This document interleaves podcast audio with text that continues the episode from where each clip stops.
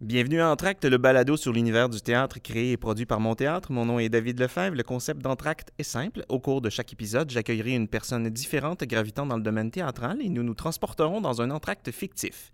Je demanderai donc à mon invité en introduction et en fin de discussion de commenter la pièce fictive à laquelle nous assistons, puis nous discuterons candidement de théâtre en vingt minutes, comme un véritable entracte. Mon invité aura la chance aussi de me poser des questions. Pour cet épisode, j'accueille Jeanne Bertou. C'est elle, mon mari! Entracte.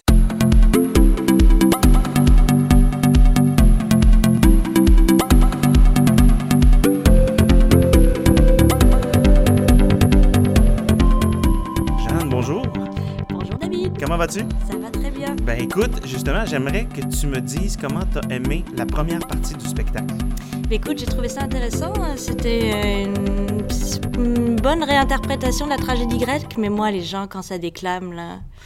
Je décroche. Tu parles des cœurs, tu parles, ouais, de, tu parles de quoi? Dès que ça se met à parler tout le monde ensemble. Ah ouais! Est-ce que tu es allé voir justement dernièrement, je sais pas, du Wajdi ou des trucs comme ça, ou ce qu'on ouais, retrouve P, un petit peu? Olivier Pie, ouais. Ah ouais, ouais. Mm. Ah, c'est intéressant ça, ouais. C'est intéressant. Préfères-tu à ce moment-là un théâtre un petit peu plus, euh, j'allais dire conventionnel, mais plus moderne, plus, plus contemporain? Oui, qui l'espace plus à l'imagination, tu sais, quand les images et le texte se répondent, là, plutôt que juste euh, voyager dans le texte. J'aime bien quand ça se répond. Ah, c'est excellent. Mm. Écoute, monsieur, madame, tout le monde peut-être ne te connaît pas ou que te connaît moins probablement. J'aimerais juste qu'on voit un petit peu ce que tu, ce que tu as fait. Pourquoi tu es avec moi en fait dans ce beau théâtre? Il faut dire qu'on enregistre présentement à l'Illusion Théâtre, euh, oui. Coin Saint-Denis et Beaubien, qui est un beau petit théâtre. On a un magnifique décor derrière nous. Oui, et je vais avoir euh, dans un autre podcast, en fait, qui s'en vient. Euh, donc, je vais parler avec Sabrina, mm-hmm. euh, Sabrina Barane, donc, qui, euh, qui va s'occuper de, de, qui s'occupe, en fait, de cet espace, magnifique espace, et qui va nous parler un petit peu du, du spectacle qui s'en vient. Mais on va parler, entre toi et moi, donc, de ce qui, te, ce qui t'a amené au théâtre. Donc, évidemment, euh, parle-moi un petit peu de tes études, parce que... Oh, ouais, alors... Ça remonte euh... peut-être, là, mais... Euh, ça remonte pas si loin, mais ça va. OK, d'accord. Ben oui, ben moi, j'avais... Euh, quand je suis sortie euh, de, du lycée, donc en France, c'est comme le, ouais. le cégep, je savais pas très bien ce que j'allais faire. Puis euh, mon, ça m'a marqué, mon père m'avait dit, ben plutôt de savoir ce que tu veux faire, euh, qu'est-ce que tu as envie d'apprendre? C'est et une là, je me belle suis... façon de voir les choses ouais, pour l'école. Hein. Voilà. Et du coup, je me suis dit, ben, euh, si je pense pas à quelque chose d'utile, pense à quelque chose mais à quelque chose d'agréable, ah, voilà. voilà euh, ben, j'ai vraiment beaucoup envie d'apprendre l'histoire de l'art. Donc, ah. euh, j'ai... Et sinon, je voulais faire des études d'art. Donc, je me suis essayée aux deux. J'ai passé les concours, parce qu'on passe beaucoup de concours en France, pour euh, ah, les... Tu... É... Ah, tu gagnes quelque chose? C'est ça. Pour euh, des écoles d'art appliqué, puis pour euh, l'école du Louvre. Puis finalement, euh, j'ai décidé d'aller à l'école du Louvre. Donc, mm-hmm. j'ai fait tout un cursus d'histoire de l'art assez complet. Et il euh, y avait une petite concurrence entre l'université puis l'école du Louvre par rapport à l'histoire de l'art. Puis on avait la phrase finalement qu'à l'école du Louvre, on apprend euh, rien sur tout. Puis à l'université, tu apprends tout, tout sur rien. rien. Dis-moi, est-ce qu'il y avait une, une, une philosophie, une pensée à ce moment-là à l'école du Louvre? Euh, je ne sais pas s'il y a une philosophie à part élitiste, mais, mais euh, non, mais c'était quand même très intéressant parce que c'était vraiment de pouvoir étudier toutes les périodes, tous les pays. Et j'ai découvert des merveilles dans, de, de civilisation, d'œuvres d'art. Euh, et ça m'a vraiment fait me dire qu'on devrait plus étudier ça à l'école normale parce que c'est tellement un outil de... Ça va peut-être être cliché, ce que je veux dire, mais un peu de tolérance en, quand on voit les merveilles que, que d'autres, quand on a peut-être des appréhensions par rapport à certaines civilisations, tout ça, donc, donc avec oui, toute sur... l'immigration qui arrive, et puis il oui. y en a qui ont peur et tout ça, mais... Et surtout ce qu'on a entendu de... récem... ben, récemment, en mm. fait, dans les dernières années, toutes mm. les destructions, en fait, des grandes oui. statues, euh, Palmyre ah oui, et moi, compagnie. C'est ça. Quand j'ai... Après, quand j'ai appris euh, des destructions de, de grands Bouddhas, par exemple, en Afghanistan, oui. tout ça, puis ça, ça m'a vraiment fait quelque chose parce que je me suis Je suis comme attachée à ces œuvres d'art que, qu'on nous a montrées, puis qu'on ne nous montre pas Clairement. sinon. Donc, euh, là, ils ont complètement ouais. disparu. C'est, ouais. c'est, c'est d'une tristesse, mais ouais. euh, épouvantable. Ouais. Puis après ces études-là, à ce moment-là, corrige-moi, mais euh, tu as fait ça en organisation d'événements culturels? Oui, c'est ça, parce que finalement, euh, euh, après, euh, le cursus de l'école du Louvre, ça dure trois ans, on apprend tout, donc rien sur tout. Mm-hmm. Et...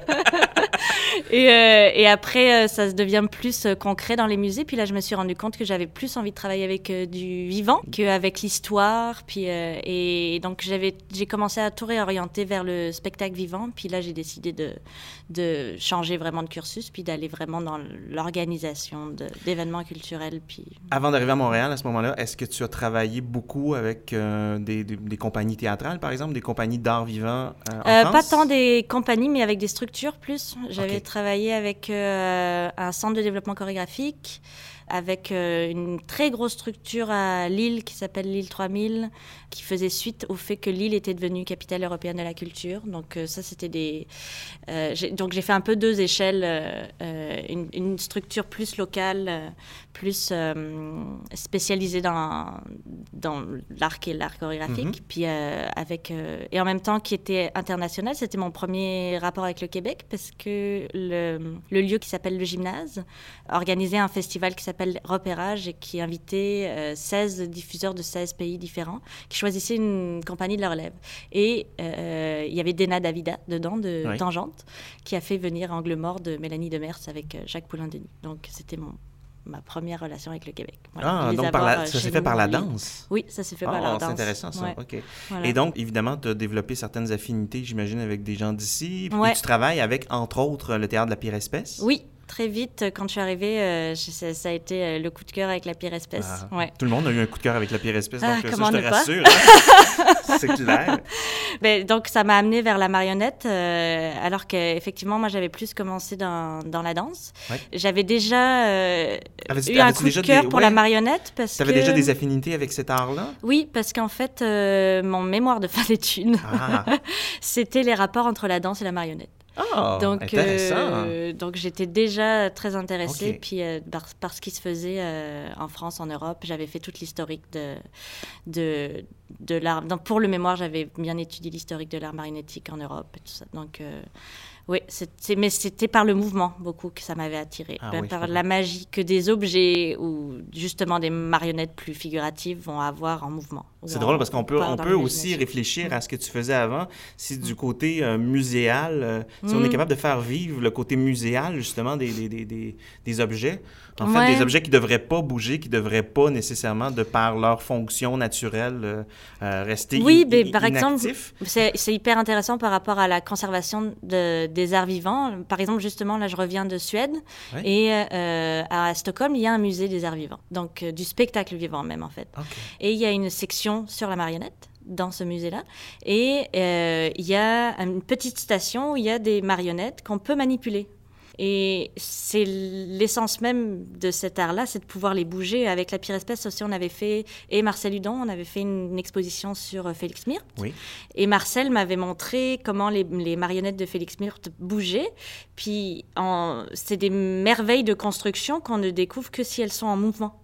Il euh, y avait... Euh, Un, un petit canard comme ça qui clignait de l'œil. Il y avait juste une ficelle qui permettait que le canard cligne de l'œil. Ah donc, oui. euh, il faut qu'on les manipule pour découvrir ça. Sinon, on peut bien te l'expliquer sur un cartel, mais ça a l'air vite un peu mort. Puis, euh, bon, la marionnette et la mort euh, ont des relations euh, quand même assez intimes aussi. Oui. Mais c'est important de les voir bouger. Et, euh, et je pense que euh, voilà, Félix Myrthe aussi avait légué ses, ses marionnettes à Marcel. Et, euh, As-tu l'impression et... qu'une des une des façons, en fait, de, de, de rejoindre un certain public, c'est de leur permettre, justement, de, de, de toucher, de, de, d'expérimenter avec, euh, avec les outils de oui. la marionnette? Ben, oui, ben, pourquoi pas. En même temps, je trouve que la, la, la, la beauté de les voir bouger sur scène, puis c'est pas tout le monde qui arrive à les faire bouger de mm-hmm. façon... Euh, magique aussi. Mais autant chaque, chaque concepteur doit avoir son style, autant oui. chaque manipulateur a son style oui, aussi. Tout à fait. C'est qu'il faut arriver à se marier entre les deux pour être capable d'arriver à des trucs magiques, en fait. Ben après, il y a des, il y a des moments ma- magiques, il y a des moments de... Ce que j'adore dans le théâtre d'objets, par exemple, c'est les... Pour moi, la magie, et puis si on n'est pas obligé de s'attacher que à la magie, hein, mais, mais c'est le sens qui vient dans l'esprit du spectateur parce qu'il rattache un sens à l'objet, puis le texte qu'on entend va euh, prendre un autre sens parce que cet objet est présent. Ou... Et là, il n'y a pas de manipulation tant que ça, mais c'est, juste, c'est du, comme du théâtre de symboles. Oui. Et à ce moment-là, là, la magie, elle vient dans l'esprit. pas juste dans ce qu'on peut observer. Puis le, le, on, l'illusion, c'est, ça, ça, ça vient plus de l'illusion, ça vient du symbole et de qu'est-ce qu'on imagine avec. Tout ça. Oui. Donc là, on, parle, on parlait tout à l'heure du théâtre de la pire espèce. Euh, évidemment, tu t'es impliqué avec euh, les écuries. Oui. Euh, mmh. Tout ça. Mmh. Et là, on se ramasse avec une grosse annonce, une, oui. une annonce énorme. Mm. Euh, à Montréal, on va construire une maison internationale de l'art de la marionnette. Oui, premier centre au Canada. Premier centre au Canada. Mm. Il y en a d'autres à travers le monde, c'est ce que j'ai oui. compris aussi. Oui, il y, a, il, y a, il, y a, il, y en a, il y en a plusieurs dans, dans vraiment différents pays. Un des plus gros euh, et des plus connus, c'est l'Institut international de la marionnette à Charleville-Mézières, qui est à la fois centre de ressources, centre de recherche, euh, euh, école aussi. Ben, c'est une autre structure, du coup, l'École supérieure des arts de la marionnette. Mais après, il y a un autre centre de ressources, puis de, euh, un autre centre de la marionnette topique à Tolosa, en Espagne. Il y en a à Taïwan, il y en a à Budapest, Bucarest, pardon. Euh, il y en a en Allemagne, il y en a en Angleterre. Enfin, il y, a, il y, en, a, il y en a vraiment, bon, beaucoup en Europe, mais un peu partout, euh, sur tous les autres continents. On parle du premier au Canada, mais est-ce qu'on parle du premier en Amérique du Nord? Est-ce qu'il y en a un aux États-Unis? Non, il y en a un aux États-Unis, il y en a un très gros même aux États-Unis qui s'appelle le Center for Puppetry Arts, qui est à Atlanta, qui a un gros musée aussi et qui ont des salles de spectacle. Donc ça, c'est, c'est quand même un centre assez important aussi. Quand on dit le premier centre au, au Canada, c'est, on insiste sur le mot centre parce qu'il y a des lieux dédiés quand même euh, à, aux oui. arts de la marionnette, comme ici à l'Illusion, oui. qui vraiment représentent les arts de la marionnette pour enfants, pour ce que fait l'Illusion, mais ils accueillent aussi d'autres compagnies. Et euh, donc il y a des lieux de compagnie, il y a, de, il y a des festivals, euh, mais la vocation et l'intérêt pour nous de créer la Maison internationale des arts de la marionnette, c'est que ce soit un un lieu de ressources, un lieu de, qui est pignon sur rue, qui puisse accueillir toutes les formes d'art de la marionnette, euh, même si ça reste dans un espace assez intime. Peux-tu donner un peu de, d'exemple? Tu parles de, justement de, de, de type de marionnette. Peux-tu oui. donner un peu d'exemple? Parce que souvent, on a comme les, les gens euh, qui ne vont pas voir nécessairement beaucoup de spectacles de marionnettes mm. pensent nécessairement à la marionnette à gaine. Oui. Donc, en premier lieu, ah, pense... C'est drôle euh... que tu sortes ça parce ah, que... Oui? Oui, oui, oui. Pourquoi? Ben, ben, je pense qu'il y en a beaucoup qui vont penser à la marionnette à fil aussi. Ouais. C'est probablement ouais. une question de culture. Ouais. Parce qu'on a, on a peut-être une, une, une culture un peu plus, euh, j'allais dire, guignol ou marionnette même à mm-hmm. fil euh, en Europe, moins mm-hmm. peut-être un peu ici. Mm-hmm. Euh, où on a vraiment euh, davantage... La, la relation, en fait, avec la marionnette ici, elle est beaucoup télévisuelle. Et oui, donc, beaucoup, beaucoup plus ici, c'est vrai. C'est ouais. ça. Alors, c'est fait mm. beaucoup avec la marionnette, euh, à ce moment-là, à Gaine, pour pas voir les fils euh, oui, à, à l'écran. Oui, c'est ça. Donc, mm. on a peut-être plus cette, cette, cette tangente-là. Et évidemment, ben, les, les marionnettes, peut-être, les plus faciles à manipuler pour les enfants sont celles à Gaine. Oui. Il y a, évidemment... Ou bon, à doigts. Ou à doigts. Oh, oui, elles sont belles, ceux-là. Donc, euh, donc, il y a fil, il y a Gaine, mais il y a un paquet, en fait, de types de marionnettes différentes. Oui, il y en a vraiment de, de, beaucoup. De manipulations différentes aussi. On se rend compte... Et on pourrait presque en faire une par marionnettiste quasiment, là, oui. parce que c'est vraiment à la, c'est à la frontière des arts visuels, euh, du théâtre. Enfin, c'est vraiment un art multidisciplinaire, la marionnette.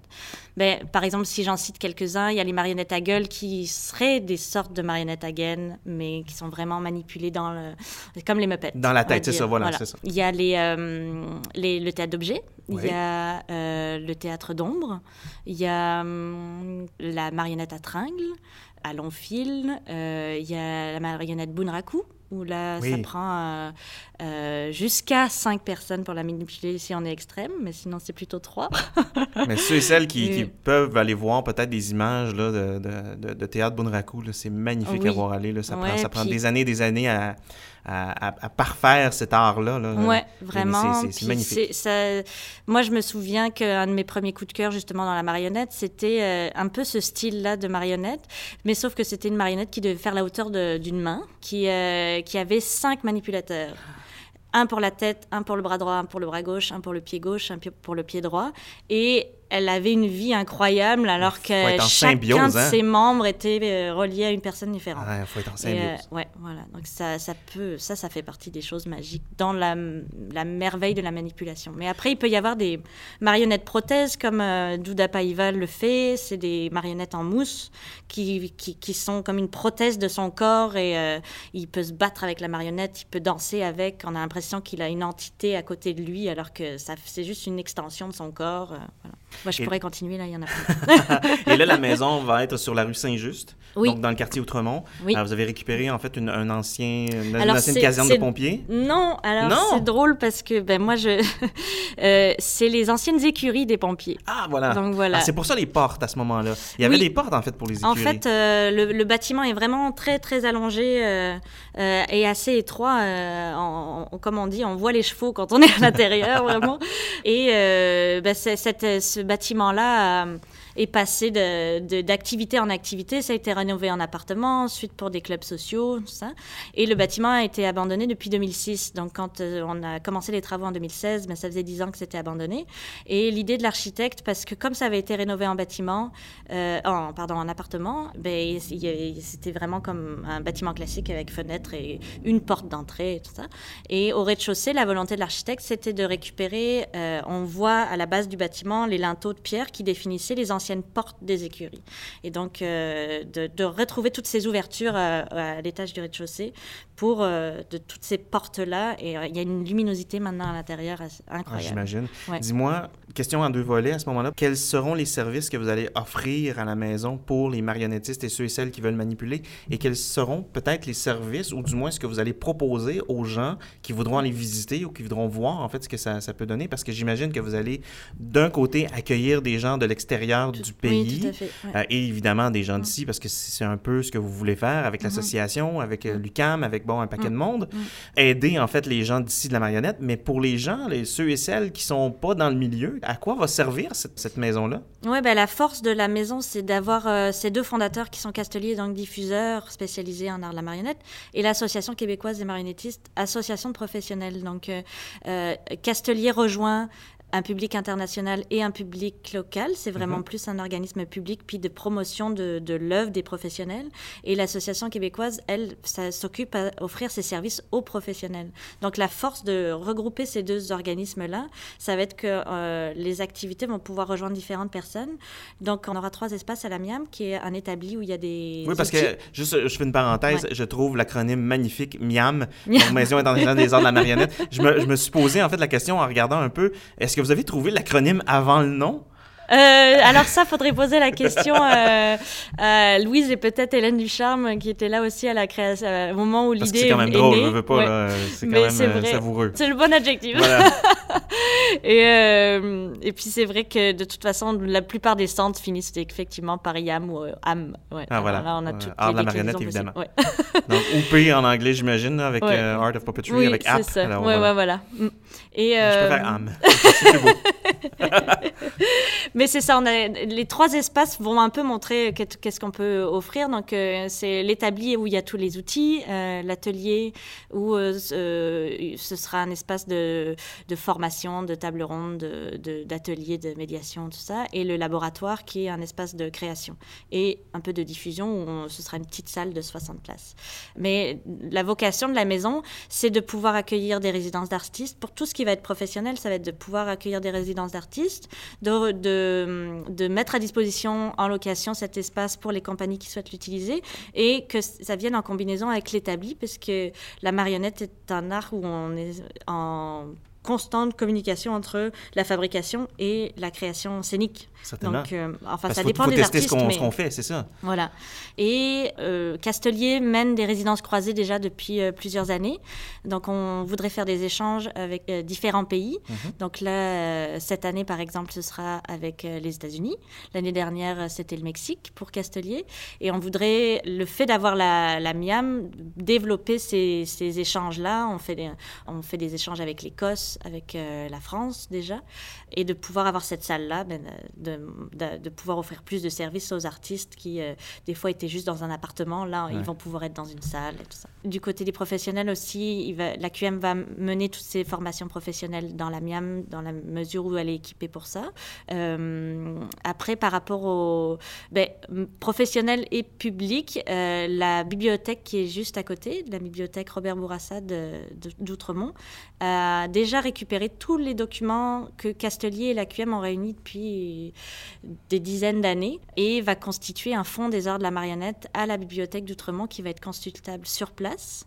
Donc, de pouvoir avoir ce centre de ressources, la M I A M n'aurait pas eu la, les capacités ou l'expertise pour pouvoir monter un centre de ressources. Et le partenariat avec la bibliothèque fait que ben, on pourra vraiment consulter tout ce qu'on souhaite sur euh, les arts de la marionnette. Ça va permettre aussi d'accueillir les étudiants de l'U Q A M, du D E S S mmh. en, en théâtre d'art de la marionnette euh, contemporain.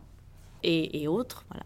Donc, euh, par rapport, au, je dirais que ça résume en gros ce que, ce, que, ce que ça va pouvoir faire pour les professionnels.